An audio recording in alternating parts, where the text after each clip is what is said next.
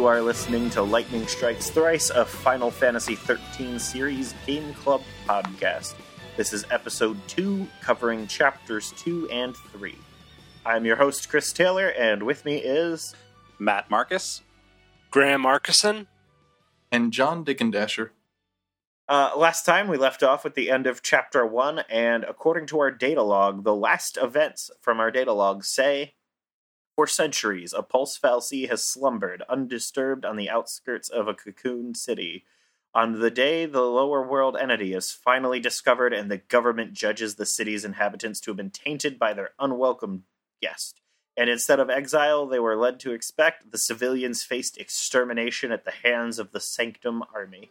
Lightning cuts her way through this battlefield, doggedly followed by the desperate Sazh. Snow, meanwhile, seeks to rescue his fiancée. And a boy spurred on by dreams of revenge pursues Snow with the help of an unusual young lady. Though driven by their separate goals, their paths all lead to the same end, the Pulse fal'Cie.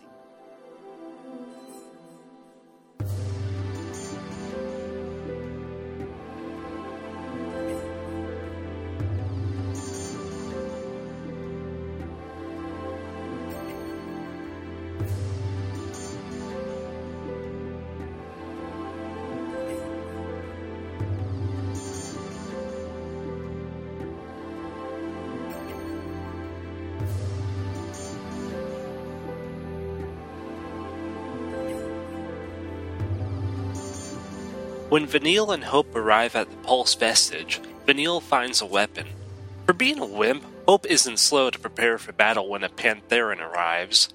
Now, something that you should note is that unlike every other character you've gotten so far, Vanille has 3 AP, whereas Lightning and everyone else, they've only had 2.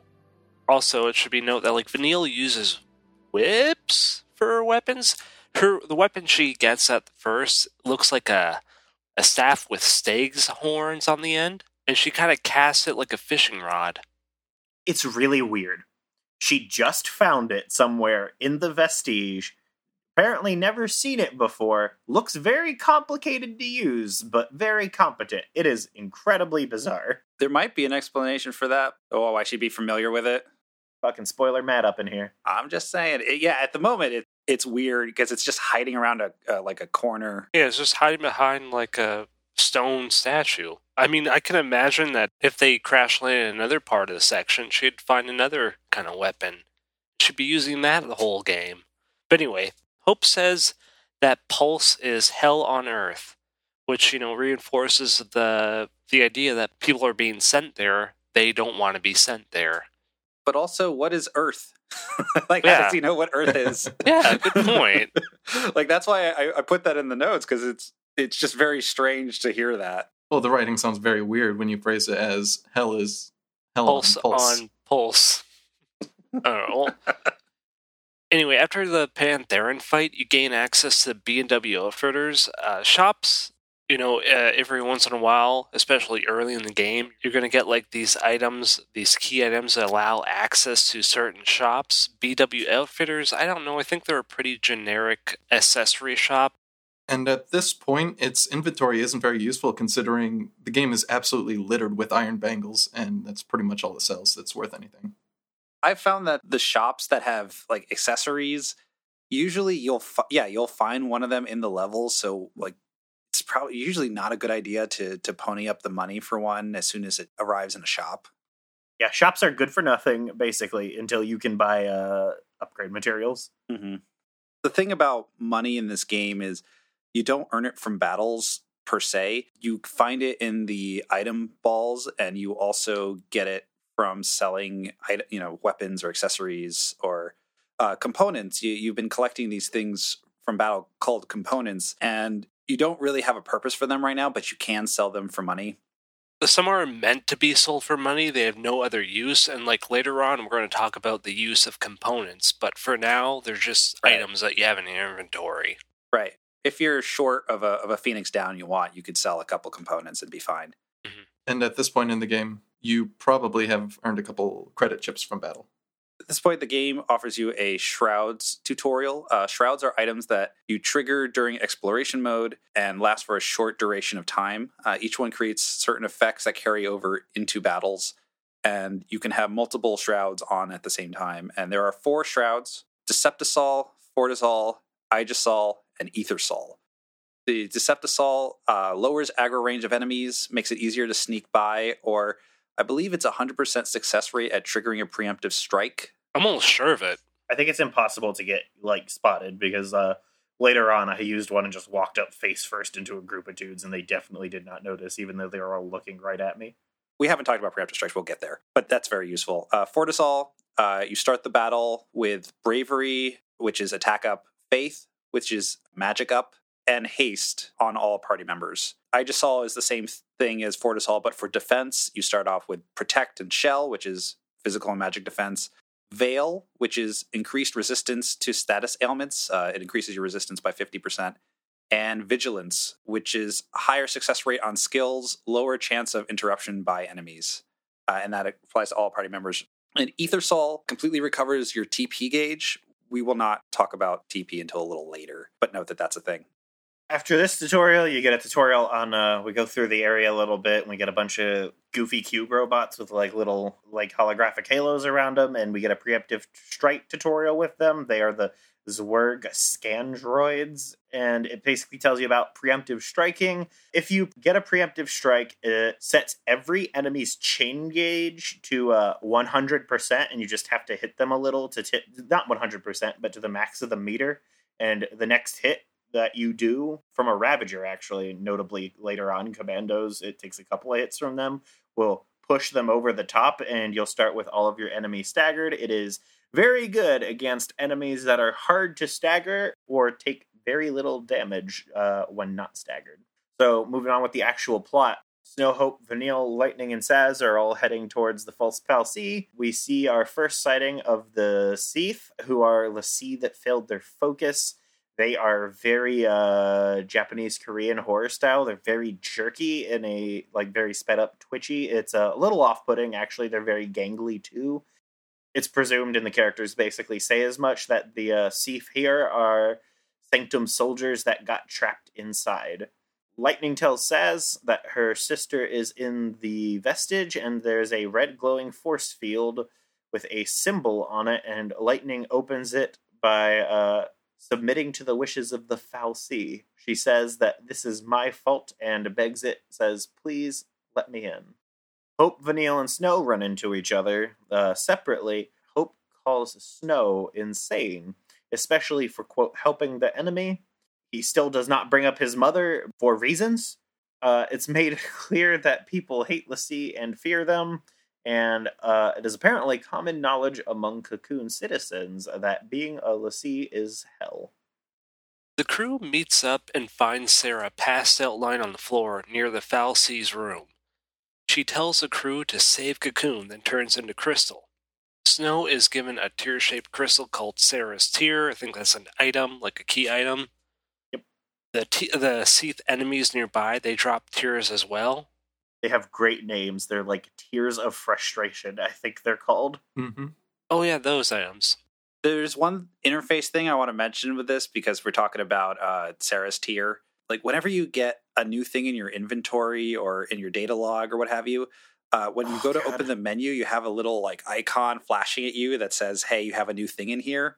And it's super, super irritating because it updates all the time. Yeah, no, if I have 30 Tears of Frustration, and I get my 31st, it's highlighted again. It does not give a notification for new items as a category, but new items as a single item. Right. So your inventory is always flashing, and it's so annoying. And I always have to clear it out, because it just drives me crazy.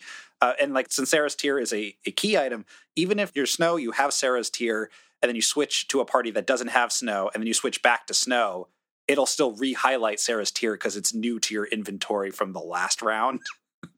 So it's not even a new item. It doesn't have a new description, nothing, but it's still fresh again in your inventory, and they label it. So I just figured it was worth mentioning there. Yeah. Snow mentions that the legends say Lassie who achieve their focus turn into crystal and gain eternal life. Therefore, Serah is alive, which is kind of weird because, like, Serah being frozen in time inside Crystal is not what I'd call alive. Lightning punches Snow in the face, take a drink, because Serah is essentially dead.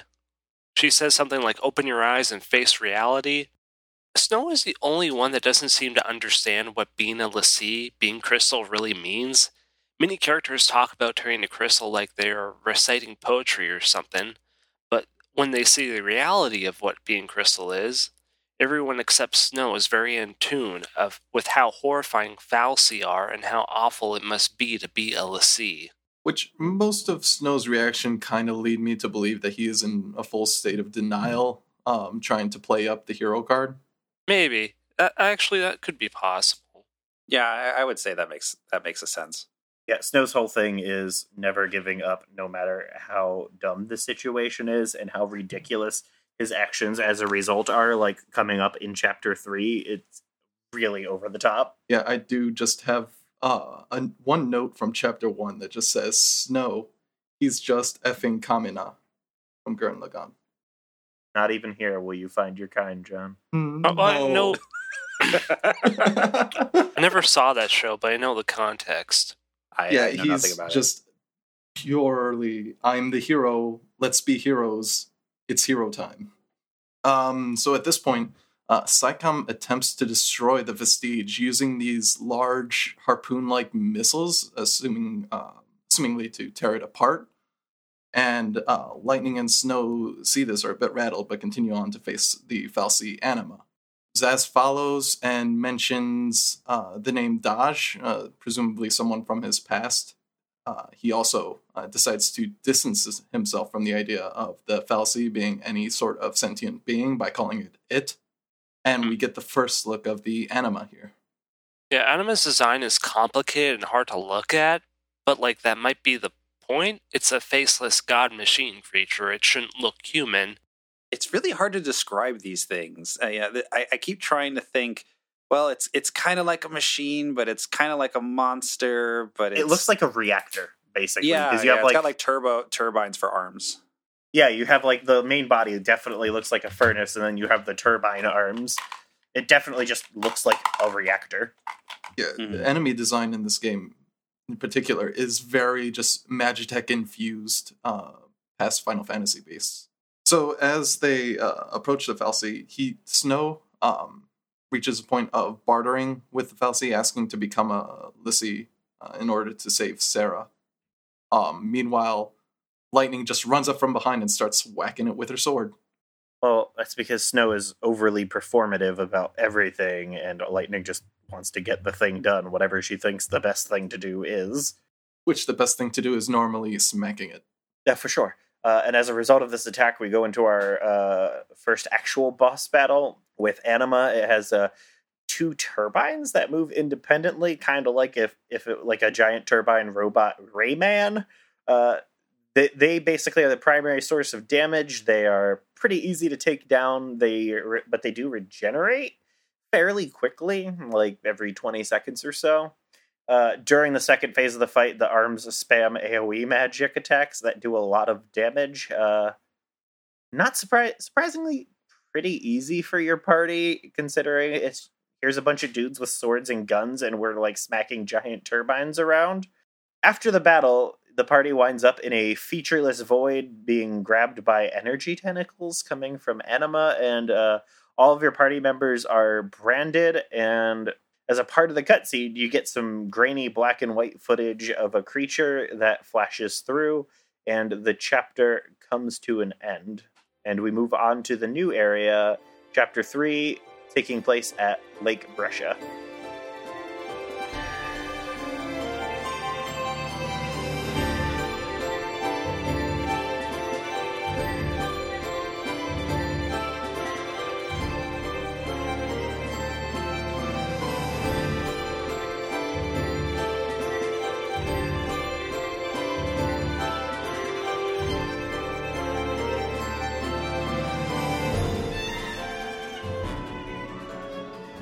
So at the beginning of Chapter 3, there is a flashback.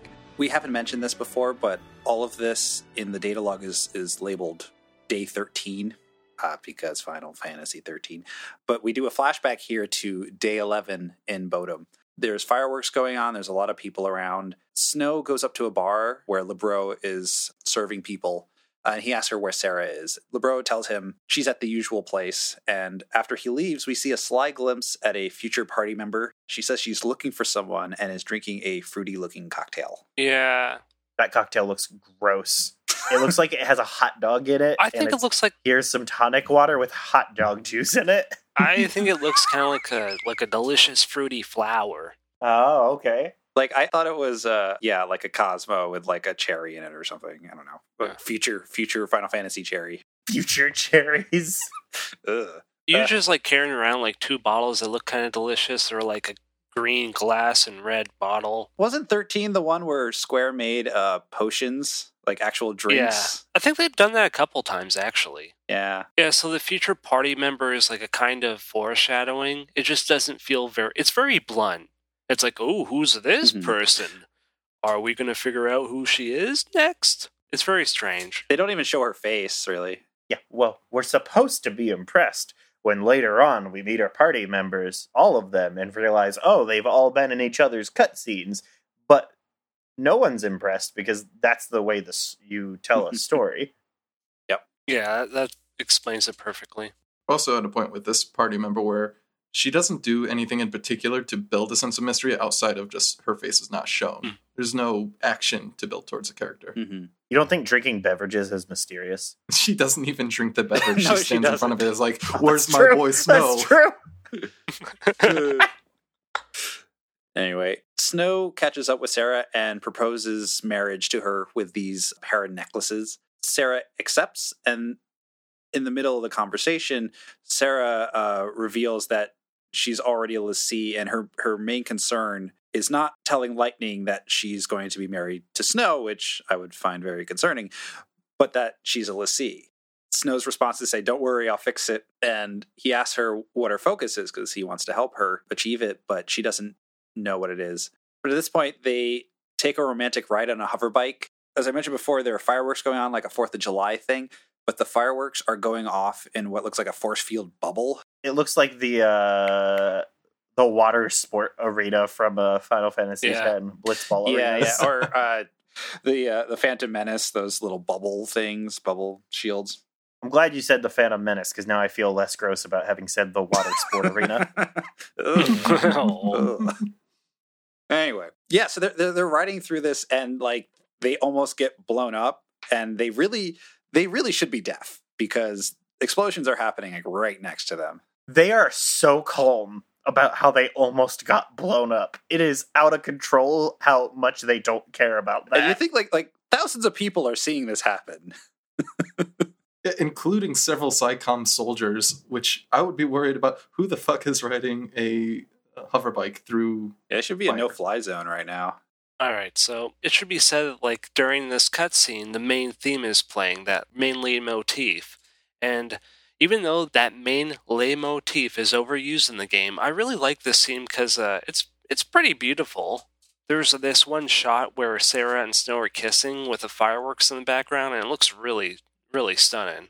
It at least doesn't look gross like every other time video games characters kiss in a video game, because they had the good sense to put the lips off screen so you can't tell it's like two Barbie dolls rubbing together. You can't see the clipping of lips. Yeah. But it's also a very well put together scene with the bubble and fireworks in the background playing off. Yeah, it's very well directed. Then we cut back to the present day, which is the 13th day. After Anima died, the vestige fell from the suspended wires because, you know, these helicopters, these giant ships were carrying the vestige along. And when Anima died, I think the vestige like screams and breaks free of the cables and lands in some water. And what we find out later is Lake Bresha.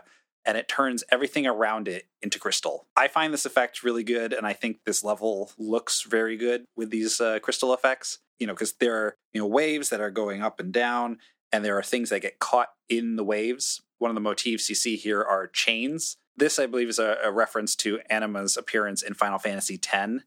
Anima was a summon that, you know, it's bound together and it's grabbed up out of like a nether region by a giant anchor.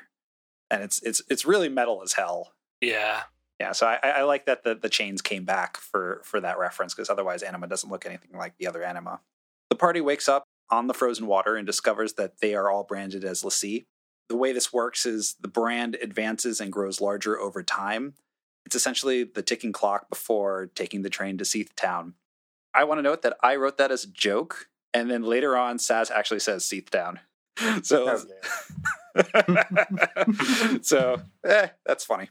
So the design of the actual brand, it's all black. It's got a lot of arrows pointing in different directions. And it looks very similar to the red force field door in the vestige that Lightning got taken down because she submitted to the Falci's wishes or what have you. And of course, Vanille's brand is really up high on her hip, and she has to hike up her skirt a little bit to show it off. And it's a little fan service-y. She's that character. Yeah. You know, it's funny because like all three of the women are wearing, you know, skirt-like apparati, but generally speaking the designs aren't too bad, but like this kind of thing, it just I'm not a huge fan of. They could have put it somewhere else. I kind of get it from a character design perspective, because Vanille runs around very skippy, so it wouldn't make sense for her thing to be longer, and they want it to be under the edge because they only show the very bottom of it in this cutscene. They're actually later on, it turns into a plot thing, but they're deliberately hiding part of it. So they have that plot desire to hide part of it, but also that general animation desire to convey that she's very like lighthearted by skipping about. So it definitely is not great, but at least they do something with that. Yeah, it's not for nothing. But at the time when you first see it, you go like, oh. Yeah. So the party members, I found them surprisingly nonplussed about being branded Lassie. They just kind of go, oh, I guess we're Lassie now. All right, let's go find out what our focus is. I think they're supposed to be shocked about it because, like, they all get their own, like, real unique brand of nihilism about it, like, not too long from now. Yeah, it's just, it's funny because you'd think they probably haven't seen a Lassie or know what a Lassie really looks like, or, you know, they were figures of legend and myth and propaganda, of course, but, you know, all of a sudden they've been branded the quote-unquote enemy. And they just kind of go, I guess we have to do something about this. It's like way too life-changing or arguably even life-ending for them to just like, okay. Yeah. So they start talking about what their focus is, and they go around in the group say that the Falci doesn't spell out the focus. The clues are left intentionally cryptic, which makes no sense at all. Is it explicit that they're deliberately cryptic, or that's just how they are because it's like something not of your race trying to mentally communicate with you? That's what I assumed. Yeah, it's a thing common in fiction that like greater beings have difficulty communicating with people. I have a hard time communicating to bugs. Yeah, that's true. But there is a Falci that explicitly talks to humans, and I don't want to mention it until it comes up later. But there is an in-world, like, yes, this Falci actually speaks to humans. All right. Yeah, that's true. But later on, that person turns out to not be a person. Right, but then that person also talks to other people, like actual people. Like, there's definitely... damn it. You're right. So we established that person is an interpreter. So suffice to say, it doesn't make a whole lot of sense to me that they try to be vague, because ideally... the Falci want the Lassie to get their focus done, and it's obviously best for the Lassie to do it rather than become a Cie'th, yet they're trying to be cryptic about it. I mean, I think it's more like they're trying to do that, not quite a amnesia plot, but like the closest thing of like, I can't really figure out what it is. You know, oh, think real hard. Oh, I don't know yet. And then it gets revealed later. Yeah, it's definitely a plot contrivance. So Snow is convinced that their focus is to save Cocoon because... that's what Serah told them to do before she turned into Crystal. She said, the last thing she said is, you know, save Cocoon. Plus, her Falci is the same one that cursed them. So logically, if Serah telling the party to save Cocoon was her focus, and then they go and do something to save Cocoon, it's all part of the same goal. Yeah. The crew, in the middle of this discussion, they all realize that they start talking about, did they see anything? I think Hope explicitly is the one that says, oh, I think I saw something. It was really tough to see. And then the whole team has a small epiphany and they all recognize what they saw as Ragnarok. And nobody says what that is, but it's serious. And at this point, Sazh just says, basically, again, I'm too old for this shit. And I believe Vanille asks him, hey, so do you have anything still to fight for? And he says that he did, but he might not have it anymore. And Hope is taking this whole Lassie thing the worst out of the group. He's the one who's actually like responding the most like panically. Obviously, he just lost his mom, so emotions are high, but he seems the most affected by it. He also seems to be the character that is most fully invested into the whole Sanctum propaganda deal. Yeah. Like, even Zask not liking the Lassie still is not huge into the whole narrative that's being strewn by the government. Yeah.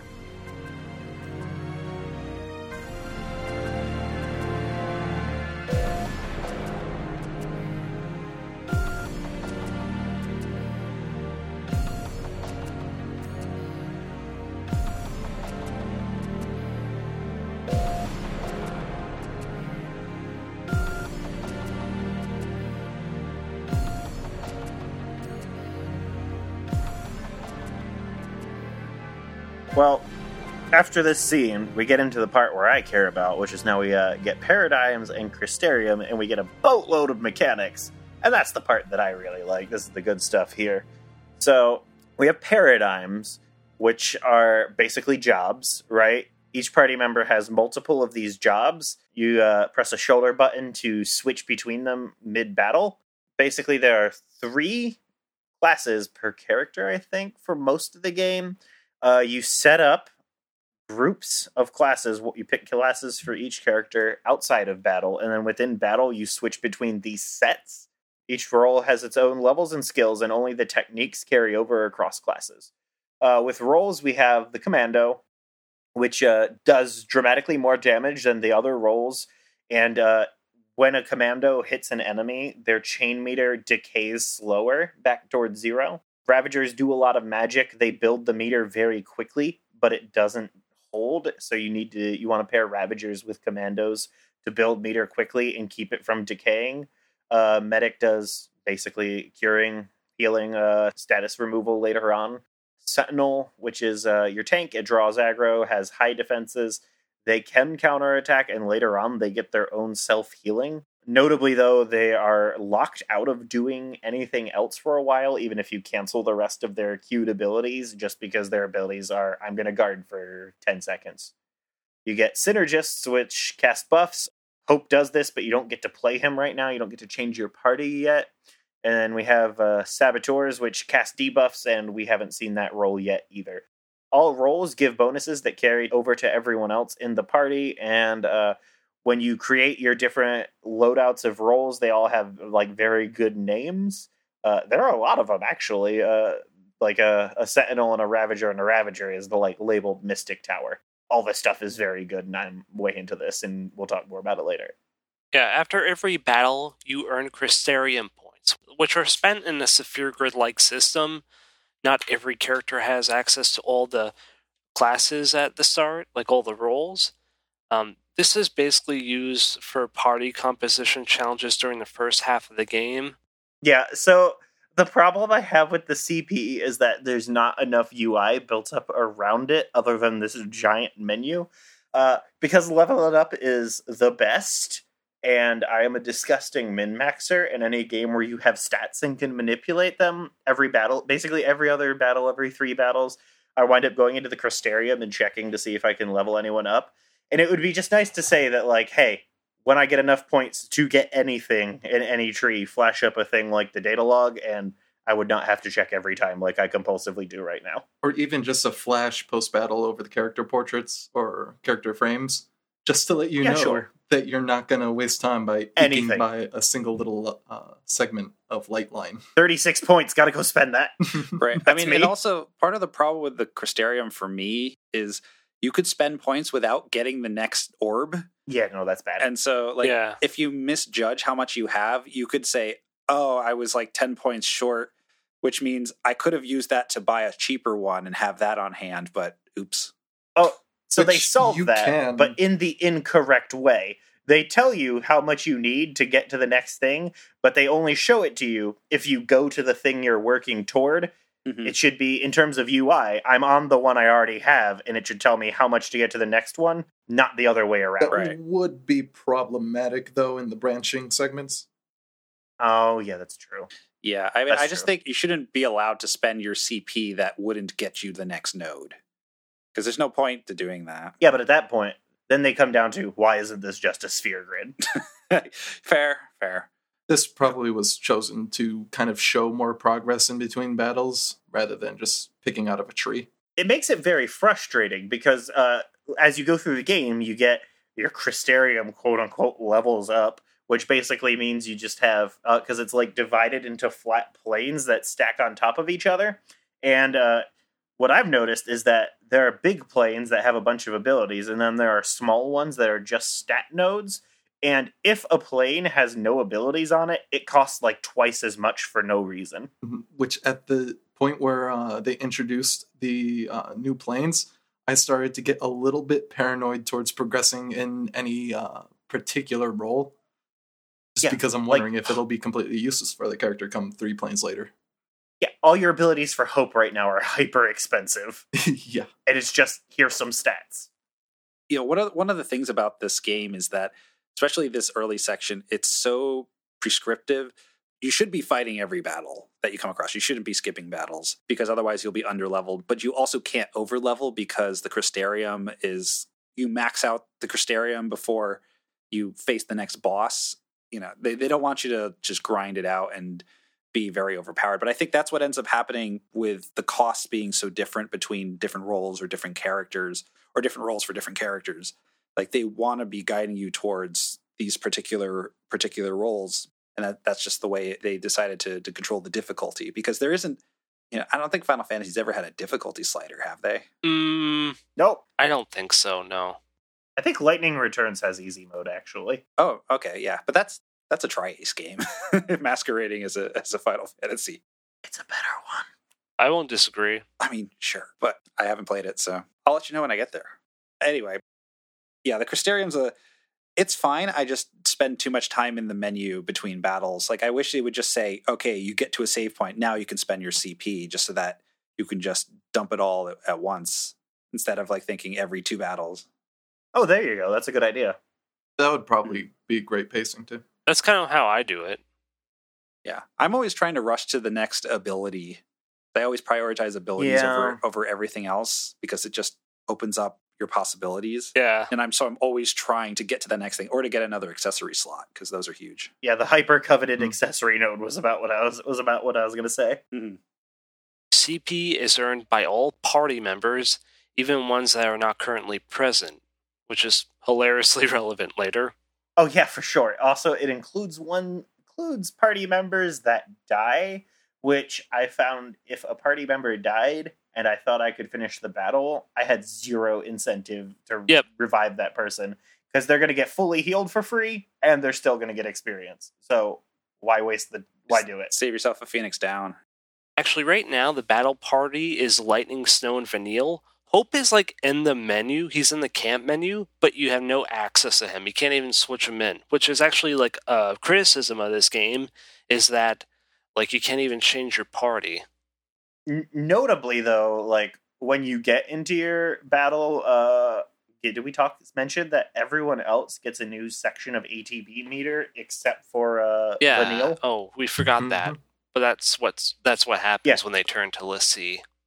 I don't really think it's a spoiler, but between the tattoo thing and if you notice this, you basically have a big plot twist that you know already. Yep. Mm-hmm. Yep. So at this point, the party travels through more of Lake Bresha, and they talk amongst themselves about their focus, trying to come to some conclusion and talking more about how they are sure they saw Ragnarok in their vision. A lot of them think that the fal'Cie is trying to lead them to destroy Cocoon, but Snow is just hard on the idea that they have to save Cocoon. And he thinks that Serah's focus, as we said earlier, was just to bring them all together for this purpose. Although it hasn't been mentioned in-game, the Datalog does state that Ragnarok was the reason Cocoon's shell ended up cracking, giving it its cool design that it has now. I wish I had read that Datalog. Yeah. And while they are chatting and running along, they are ambushed by PSICOM soldiers, and Lightning is just a total badass as she clears through them, disarming several. Later on in the level, they find Breshan Bass. I think that's how you pronounce it. Breshan Bass, yeah. Yeah. Yeah. It's Bresha. Which are a bit tougher, and they're the first enemies that I really struggled with in this game. Like, this is where I started dumping potions. They end up ganging up a lot on one party member, usually melee range, and just are a pain to deal with. Yeah, they don't set you up for success, actually, because if I'm not mistaken, they don't give you a paradigm that is like Commando, Sentinel, Medic. You have to make that. Oh, I think you're right. Yeah. Because same thing with like the next chapter. The default paradigms they give you when your party changes, they do not set you up to succeed.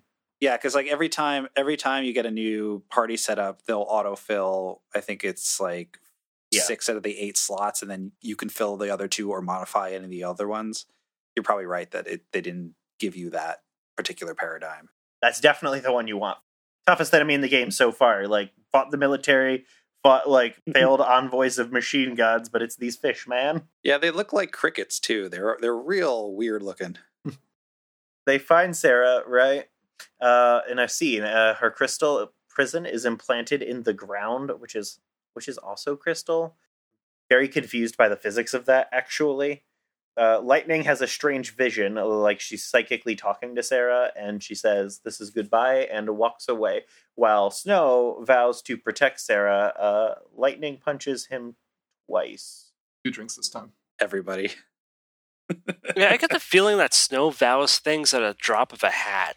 Like if a girl lost her balloon, he'd vow to get that balloon. Like if it's just floating up in the sky, he's like, "I'll get it." Hey, Snow, can you go pick up some eggs? I vow that I will get eggs for you. We will have omelets by dinner time. Exactly. But then he doesn't because he has no obligation. I'm never going to let that go. So after this cutscene, we get into a fight with the Manasvin Warmech again. This time we get a tutorial about the stagger meter, and if you haven't gotten the hang of paradigms and roles yet, you'll have a lot of trouble with this battle, because you basically have to switch between healing and defense, because it has like pretty big AoE attacks, if I'm not mistaken, or is it just like the one really high damage single target? The beam, the wave beam. Yeah, or it has like wave cannon. Yeah. And then it also does. It takes like has a lot of hit points and takes reduced damage when it's not staggered. So it's just definitely skill check for paradigms and switching roles mid-fight. This is where I learned the hot pro tip that if your whole party is taking damage at the same time, that's the perfect time to switch paradigms because you skip the animation and get to control your party immediately. After the fight, the party argues more amongst themselves. Lightning also says, much like Vanille last chapter, that Snow is nothing but talk. Snow again vows to save Serah and Cocoon, and he'll do whatever it takes, he says. Now Lightning leaves Snow and the others follow. Hope is going to tell him off, but cannot find the courage. Which in that scene, you kind of see Hope click a little bit. And from his dialogue there on out, it shows that he chose to act against Snow rather than just tell him off. Yeah, this is where Hope turns into like a good character. Yeah, but I also, right after you leave Snow at this point, all of your party members are saying, I hope we didn't do anything wrong by leaving Snow. Maybe we should return to Snow. Maybe we did the bad thing. So no. I just felt compelled to run back to Snow. Did you? I did. I ran back to him and found him just... Did he say anything? No, he was just digging away with an invisible wall in front of him. By the way, that is the ridiculous example of just, I'm going to do my thing without thinking about it ever. Like, no, the military is coming and I'm going to... Not even going to try to find something better. It's like just a little metal rod that he's going to try to chip through crystal, break off a giant chunk, and then what's the plan? Which this is a man whose primary AoE ability is a grenade. Yeah, for real. Dig a hole and put a grenade in it. Just stuff a few of those down there. Well, the party switches again, and this is kind of annoying and happens a lot, but whenever the party switches, I think the, like, paradigms, they reset. Yeah, they do. Yeah, they reset every time. It's a little obnoxious now. It gets way more obnoxious when you can swap party members yourself. But, like, I wish the game would remember your setups from the last time they had those combinations of two or three characters. But they don't. They can't, though, because they dole you out new roles, and then all your slots are full, and you don't think to look at it at that point.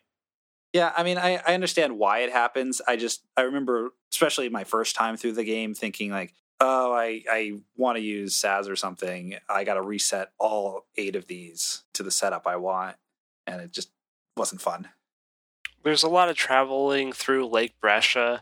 They find a wall that they cannot pass, and lightning activates a cannon nearby and blows it open. And I'm pretty certain it's a PSICOM fighter that got caught in the waves when it crystallized. Well, that makes sense. Like, I didn't check. I don't remember. Yeah, because it looked like it was, like, flying, like, sideways. Yeah. Anyway, up ahead is a boss battle against an alpha behemoth. Now, this is a battle that introduces TP, technical points.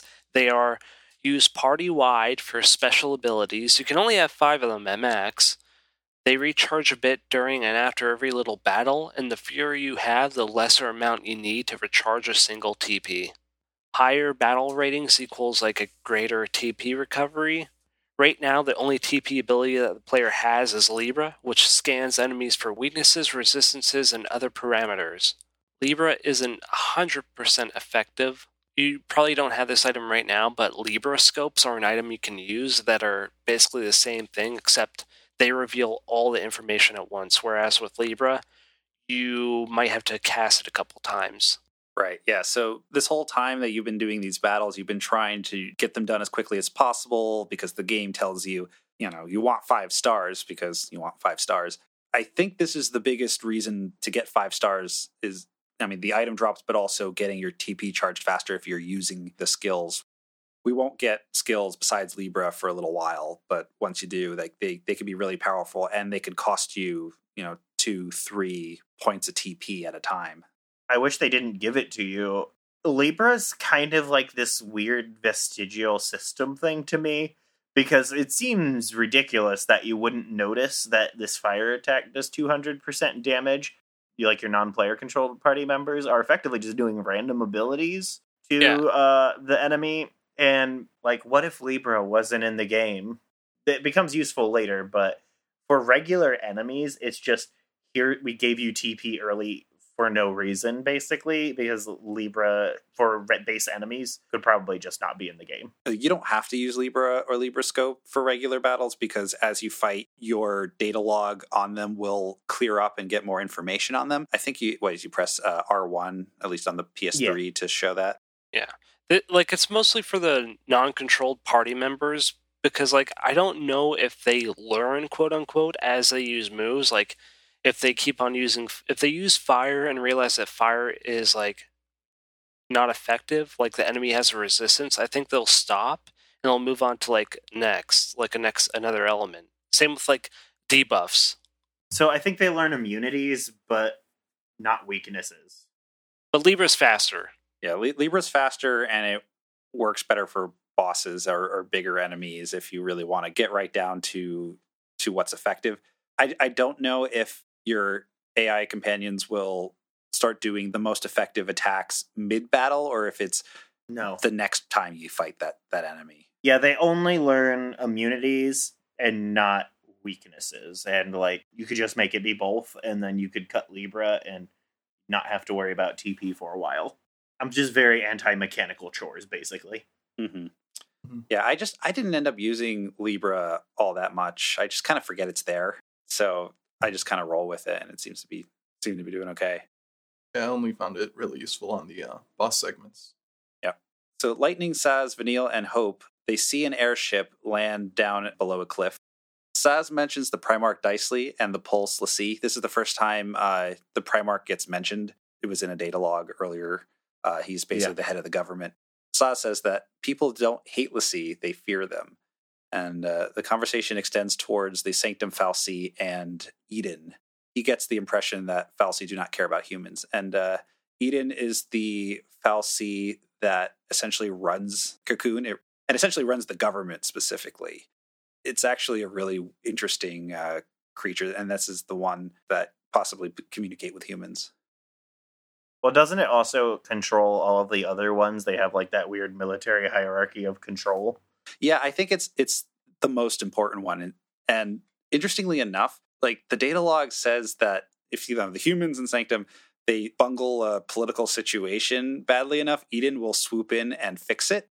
So Eden is like a political fixer on top of also being the god of this planetoid. It's a very weird detail. After that, they continue on. There are a lot more PSICOM troops around now. And the gang starts talking more in bits and pieces about their focus. When Serah's focus is brought up, Lightning admits that she never heard Serah say what hers was, and Lightning believes it's because Serah didn't trust her. After that, the group heads into some ruins referred to as the Gates of Antiquity.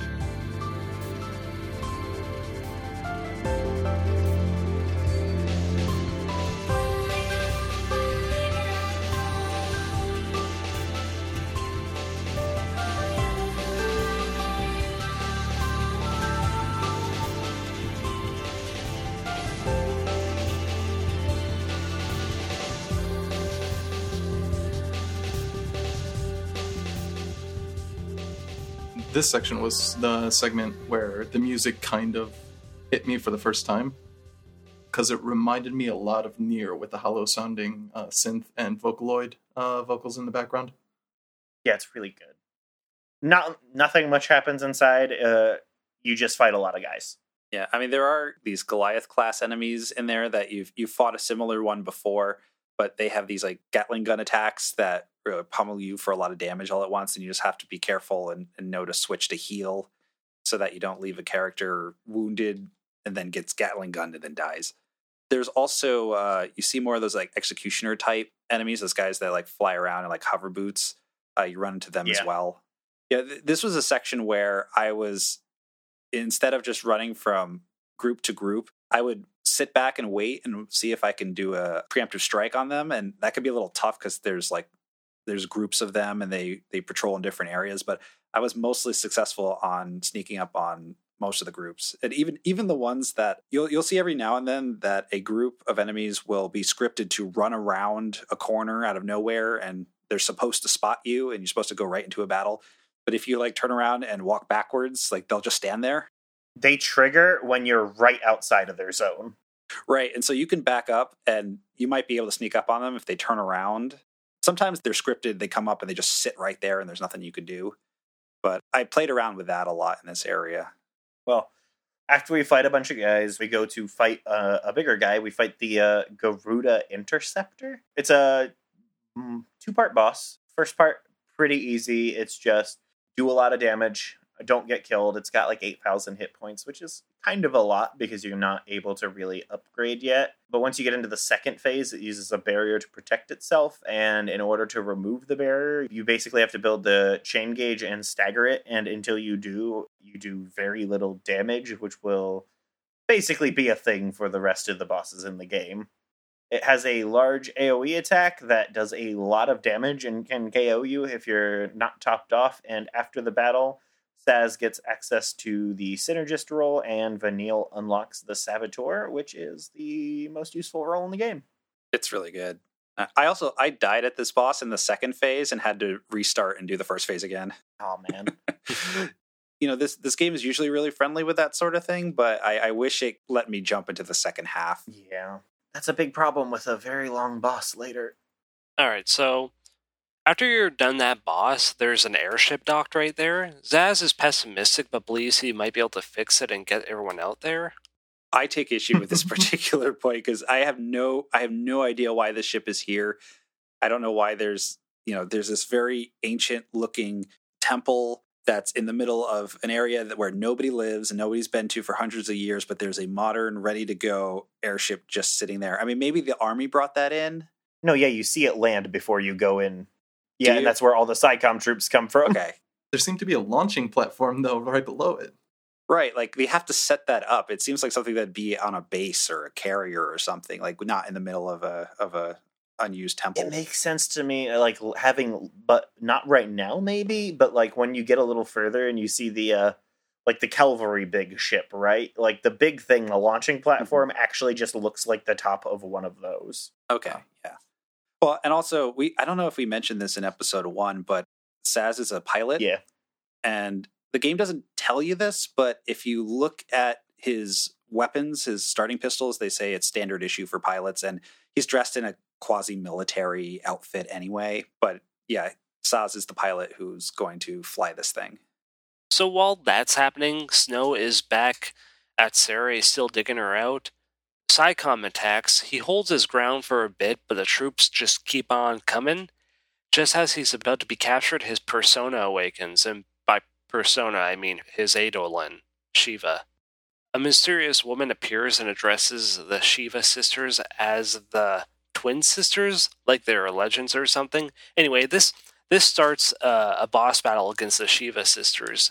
And Adolin battles are very special because they're not battles where you have to defeat the enemy, but rather you need to show prowess in certain fields to build up the Gestalt gauge. Now, what the Gestalt gauge is that it's basically just like an effectiveness meter. It depends on which Adolin you're fighting, how to increase this gauge, and how to win the battle is you have to do certain things, like maybe get the chain gauge up on the Adolin, or maybe heal, or put up buffs, something. Once you have filled this Gestalt gauge, you press the square button or something, well, depends on which controller you're using, and you basically just win the battle. Now, what's special is that these battles are timed. At the start of every battle, the Adolin will cast Doom on the party leader, so it's a race against time. Yeah, so this particular battle with the Shiva sisters, the way to build up the Gestalt gauge is to defend, to use the Sentinel roll to steel guard and just tank the hits. One of the Shiva sisters will attack you occasionally, and there's one particular combo that builds the Gestalt gauge very quickly. The second sister actually heals you. So if you're going into this and you don't know what's happening, you might be trying to throw potions on yourself because you can't. This is a one-on-one battle, and if you do that, you're going to die, or you're going to run out of time because the gauge won't build quickly enough. So you really just need to tank this. And as Graham mentioned, the different conditions, they actually show up in the data log after you fight the Eidolon, which doesn't make any sense because you're never going to fight it again. Well, I mean, can't you Libra them? You can. I think you can Libra them, and it will. It will say in the description what it wants you to do. Unless you're on the PC version and you have the incorrect resolution and then you Google it. Yeah, because I remember the first time I played this, I died 3 or 4 times because I wasn't sure what to do. And I eventually figured it out. But I've always found these Eidolon fights really intense. You start off at 1,800 or 1,700 seconds or whatever countdown. And I'm always in the last 5 to 300 before I finish these battles. It's just tenths of a second, so you have 3 minutes to do the fight. Even knowing generally what to do, I died several times just because I didn't understand the timing of Steel Guard in the Sentinel roll. Oh, so you got attacked when you weren't guarding? Yeah, or I was guarding when she was not attacking. I died one time, but that's because there's no on-screen prompt to tell you to push the button, and I forgot you didn't have to fill the meter all the way up. At the end, I'm just mashing square and hoping that it takes. Yeah, basically. But the Eidolon theme is really cool. There's a special battle theme. And this doesn't come up now, but the Eidolons are your summons. So, I mean, that's why this is Shiva. Shiva has been a recurring summon creature for many of the Final Fantasy games. They have this really interesting aesthetic to them. It's this weird mash of sort of Eastern religious iconography, but with this weird, technological, futuristic style on them. And both of them carry a wheel. Basically, it's like a giant tire. And when you win, they do this little scissor kick thing into the shape of a motorcycle, and Snow jumps on it and rides them, which is the most. That sentence was not meant to imply a scissor kick. That whole thing is marginally uncomfortable. Yeah, this is the most anime as fuck thing in this game so far, and it's ridiculous. And of course, as soon as that happens, the Eidolon disappears and then Snow passes out. But all of the Eidolons in this game are designed as modes of transportation. I'm not sure if there's if they ever gave a reason, the developers, why. But my guess is that since the Lassie squad is on the run, or that they're seeking freedom, that having access to transportation is a metaphor for that. Oh, yeah. Final Fantasy games are just riddled with very direct and very intentional theming. Yeah, it's very weird to see that Shiva is two sisters and then also is a motorcycle. Well, that's okay when we get to see Sazh's. Sazh's is the best. Yes, Sazh's is pretty great. Well, after the battle, Snow inevitably gets captured, and Serah is taken by a group of soldiers. It is noteworthy that the soldiers do try to capture him instead of just killing him. Meanwhile, while all this is happening, Sazh and friends are trying to escape in the airship, but they are being chased by a number of jet fighters, and they escape flying out into the sky.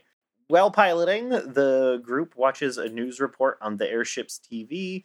Primarch Disley is denying the purge ended with a massacre. There's a very goofy bit where he leans forward, his afro passes through the hologram, and it causes static electricity. Like, we're advanced enough to have holograms, but not enough that you can't interact with it in any way. I don't know if this ever happens again, too. I'm going to keep an eye out for, like, if you pass through a hologram, it just, like, crackles at you. They definitely make it a point to make sure you notice that, though. Yeah, they have a large lightning bolt shooting out of his hair. So as they're escaping, they fly up towards the Sanctum Falci that acts as the sun of Phoenix. This is the first Sanctum Falci that you see in the game. It's neat. Your characters do not appear to be blinded, which is mysterious. Immediately after, the ship gets shot, barrels towards the ground, and the screen fades to black. This is just yet another example where your party falls inconceivably far and is fine. They're probably using amp. It's amp, right, guys? I mean, sure. It's Lassie. It's plot armor. Yep. Which this is another point, though, where my mind started to try to build the geography they were traveling through. And I fully thought they were being chased through Pulse at some point instead of still being on Cocoon. Yeah, the first time I played, I was really confused by a lot of that. I don't think I fully grasped the idea that Cocoon was like a inner planet that it had like an inside. So it's like a sphere, but with gravity around all edges. Because Lake Bresha makes sense to be at the bottom. Vile Peaks makes sense to be at the bottom. But all that other stuff later on, very confusing. Yeah. At some point soon, we take a train. Based on just the geography, the train has to just go vertically straight up through air.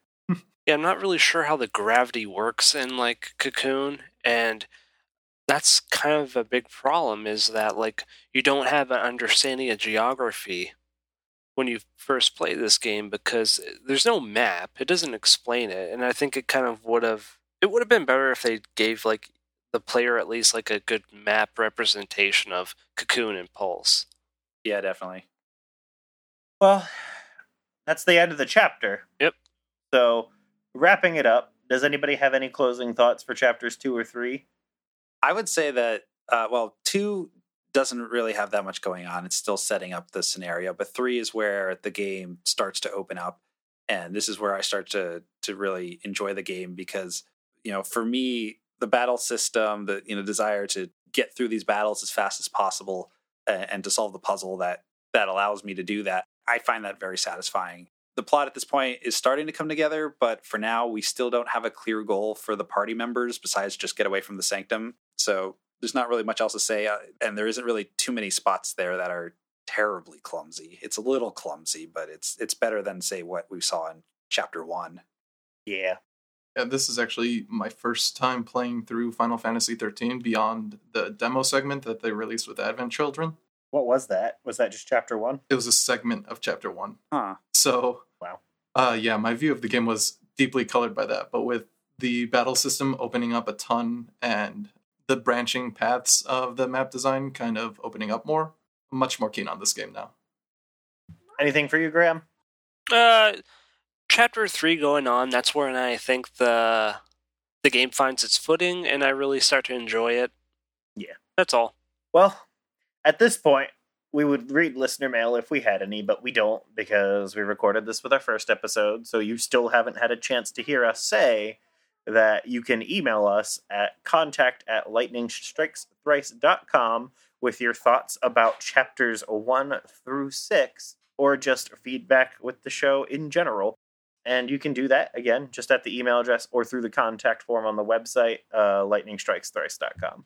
Yep, and we still have Twitter at LightningXThrice and a Facebook page, facebook.com/LightXThrice. You can see my work at ChrisTaylor.zone if I have gotten around to doing anything with that, or listen to my other podcast, Magmar Sucks. Do you guys have anything to share with the listeners? I already plugged both of my other podcast appearances, so that's about it for now. If you want to contact me directly for any reason, you can email me at matt@lightningstrikesthrice.com. I'll plug my Let's Play again. I'm currently doing a Let's Play of New Threat, a gameplay mod for Final Fantasy 7. I don't really have an easy link to it or an easy website, but like maybe you can put that into the comments. That will be in the episode description for sure. Yeah, what's the name of your channel? It's actually, I think it's just called Graham Markison or maybe Double Cakes, but okay. Yeah, it's on YouTube. We can set you up a thing at the website, so we can probably just go to lightningstrikesthrice.com/gram. Yeah, something like that. It's been a lot of fun so far. I'm really enjoying it. It's my first Let's Play, and I'm having a great time. John, do you have anything? I've been a guest host on this episode. My name is John, and I co-host Magmar Sucks with Chris here. If you're interested in spreadsheets or vaguely Pokemon-related discussions, visit magmar.sucks to find more episodes and our ranking lists. I have let John talk about something tertiary to anime, and now he'll never talk about it again on Magmar Sucks. I was promised more anime than this. Okay, I'm sorry. What, the Shiva Sisters wasn't enough? That was a lot. That was pretty good. You've been listening to Lightning Strikes Thrice, a Pitch Drop podcast. Check out pitchdrop.net for more of this and other shows. Goodbye. Goodbye. Ciao.